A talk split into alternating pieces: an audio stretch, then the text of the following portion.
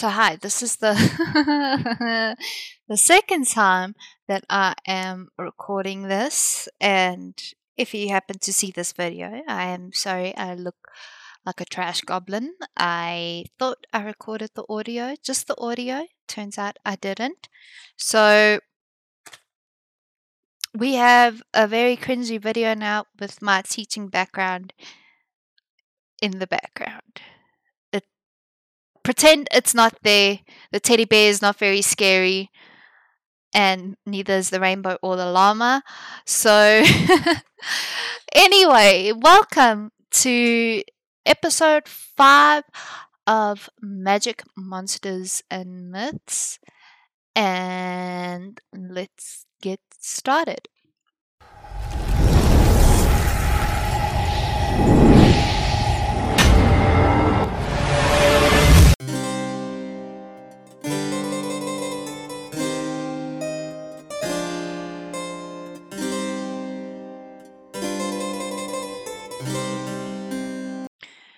Two women are going to the castle tonight. One, the daughter of a farmer in a nearby village. She is young, youthful, and eager to make wages by working in the castle, scrubbing floors, dressing the nobles, and serving the good countess. Another woman is just behind her, young and youthful as well, bright eyes, and the daughter of and the daughter of a noble who has been sent to I will put the name here. Uh, Jethy Castle? Jade. Jade. Okay.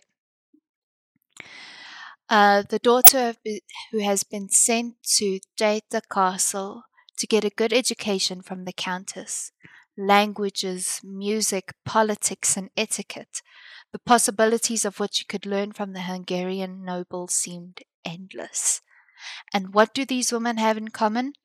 Certainly not societal ranking, not the same standard of education, but perhaps something else, like being the last time that either of them would leave Cheta Castle alive. So, before delving into the history of the Blood Countess, I had to Google some dates. Um, first, the reign of Vlad the Impaler, which ended when he was assassinated in 1476. Then I had to Google Bram Stoker's publication of Dracula, which was in 1897. And then finally, I had to Google the timeline of the crimes committed by the Blood Countess, which was between 1590 and 1610. Um, and it's all generally close together, so it's hard to say who was inspired by who. Um, was Elizabeth Bathory inspired by the first vampire? Was Stoker intrigued by Bathory's crimes? It's a long, bloody tale, but first, who is the Blood Countess?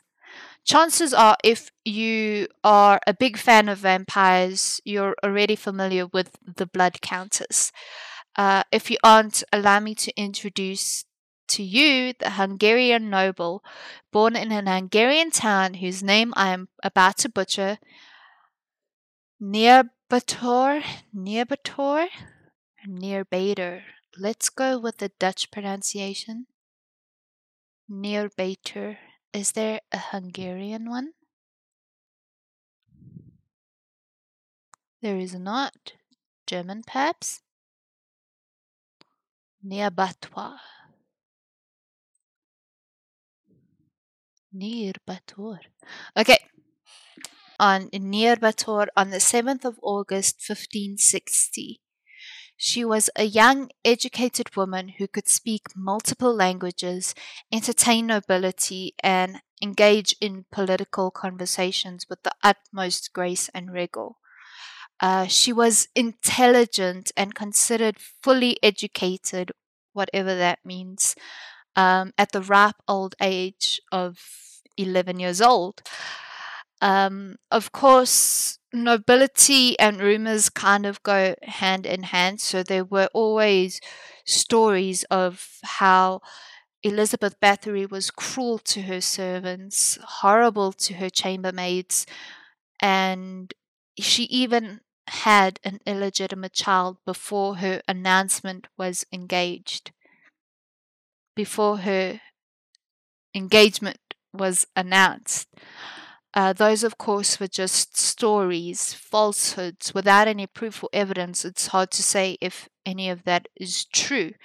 Um, and at 15, the young and sought after daughter was married to the most influential and wealthiest person in all of Hungary at the time, Count Frederick Nadasdy, who was 20. Which, if you are a big history buff like me, normally in arranged marriages, it's always a young girl promised to an older man who's about 30, 40, 50, and it's very rare that they're normally so close in age. Not that 15 and 20, it's still gross, but it's generally young. I hope you understand what I'm saying. Um, and from my research, the two seem to be very much in love and taught each other so many things from politic politics, trade, warfare, warmongering, and the occasional how to torture servants in a secret dungeon that were built for each other to prove their undying love. The usual, I guess. Uh, the stories get a bit murky from here. Um, it's unclear who taught who who to have a thirst for blood and violence and even after Elizabeth gave birth to eight children, the thirst for violence never ceased. And when her husband died in 1604, it didn't stop either. The chamber that they used to torture people was still being used. And as nobility, she did it in the most obvious and snake like way. Um, the Countess had a thing for young female servants, uh, trapping them in her gifted torture cha- cha- gifted torture chambers and dragging out the horror for as long as her victims would live. She would whip her poor servants with stinging nettles, give them ice baths in the middle of winter, honey baths in the hot sun where she would let watch as ants and bugs ate away at their tender flesh. She would pry off fingernails, and that was considered the least horrific of her awful, torturous reign. One of her favorite methods was draining every last drop from her victims and bathing in it with the perfectly perched goblet of that red life sauce to drink as she soaked away. She believed that the blood of the young, pure, innocent maidens would keep her young forever.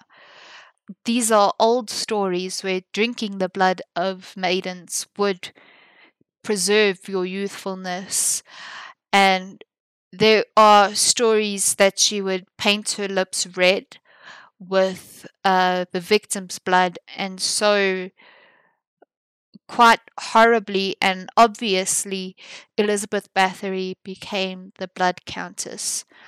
And what I mean by obviously is that the people in the village knew that she was torturing and killing their daughters, their uh, the young female servants, and they couldn't do anything to stop it because she was nobility. But when the female servants became less and less, the countess became desperate. She was a serial killer and she needed to get her fix. Um, so she came up with a devious plan where she would extend her services and invite to nobles and their daughters, promising to teach their young girls uh, everything she knew to give them the gift of education and train them to be good wives, future leaders, greater nobility, and secure their future. Of course, their future wasn't promised as the countess began killing these noble daughters as she had the servants. Um, and no one batted an eye when she was killing the servants, but, uh, you know, kill the rich, they start to take notice. Um, and that is where Bathory made her mistake. The nobles began noticing that they weren't hearing from their daughters, that they weren't being updated on the state of their education. Their daughters were missing, and they had nowhere else to turn to except to the villages where they would hear the rumors that the countess would bathe in their blood, drink their life away, and the noble's daughters would suffer the same fate as the servants. And that's how the blood countess was caught. Obviously, because she killed the rich, not because the numbers of girls, the number of girls was getting smaller and smaller, but only because she started killing the rich people's daughters. Um, like Rapunzel, she was locked away in a tower until after her trial. And she was trialed for killing the noble daughters and not the servants, although I'm not 100% sure about that. They never confirmed whether um, she was tried and judged for the killing of just the nobles or just servants or all of them in total. Uh, but her alleged numbers ran range between 80 and 650 young girls, but the numbers aren't really secure. Uh, the stories proclaim that while she stayed up in the tower, she never aged, she was never unhealthy, she was never sick, she was radiant, glowing, and beautiful until her death in 1614. She was 54 years old. And I'm not sure if um, they uh, called her a vampire like outright or if they were just like whisperings of oh she's a vampire because she drank the blood it doesn't really say the resources don't really say that they outright said she was a vampire. Uh, but it was a very popular rumor and it's really sad that her crimes only started going noticed when she started picking off the rich people's daughters one by one. And the girls that were killed before the rich were barely acknowledged, if they were acknowledged at all. And that's really, really sad. Um, apparently, Bram Stoker took inspiration from the Blood Countess to create Dracula's wives, but Stoker could have easily taken the blood the Blood Countess and in turn rewritten her to be Count Dracula himself. There are songs about uh, about Elizabeth Bathory as well. Slayer has a song called Beauty Through Order, and apparently it is about Elizabeth Bathory. Also, the word bathroom originated from her name. Bathory plus room equals bathroom. Um, and that is slightly disturbing, though it is from Reddit, so I'm not sure how trustworthy the source is. But there we have it. That's the story of the Blood Countess. It's a rather popular story and a great way to start 2022. Um, as you can see, I'm still trying to figure out my format, test my new mic that I just tapped. Uh, so please bear with me and my very limited technical skills while I figure everything out. Uh, resources and information are included in the description box slash show notes, whatever you want to call them. Magic Monsters and Myths is a podcast that is available on most streaming services and a very cringy YouTube video. And if you happen to see this video, I do apologize. Um, links to find me can be found in my link tree, also included in the information below.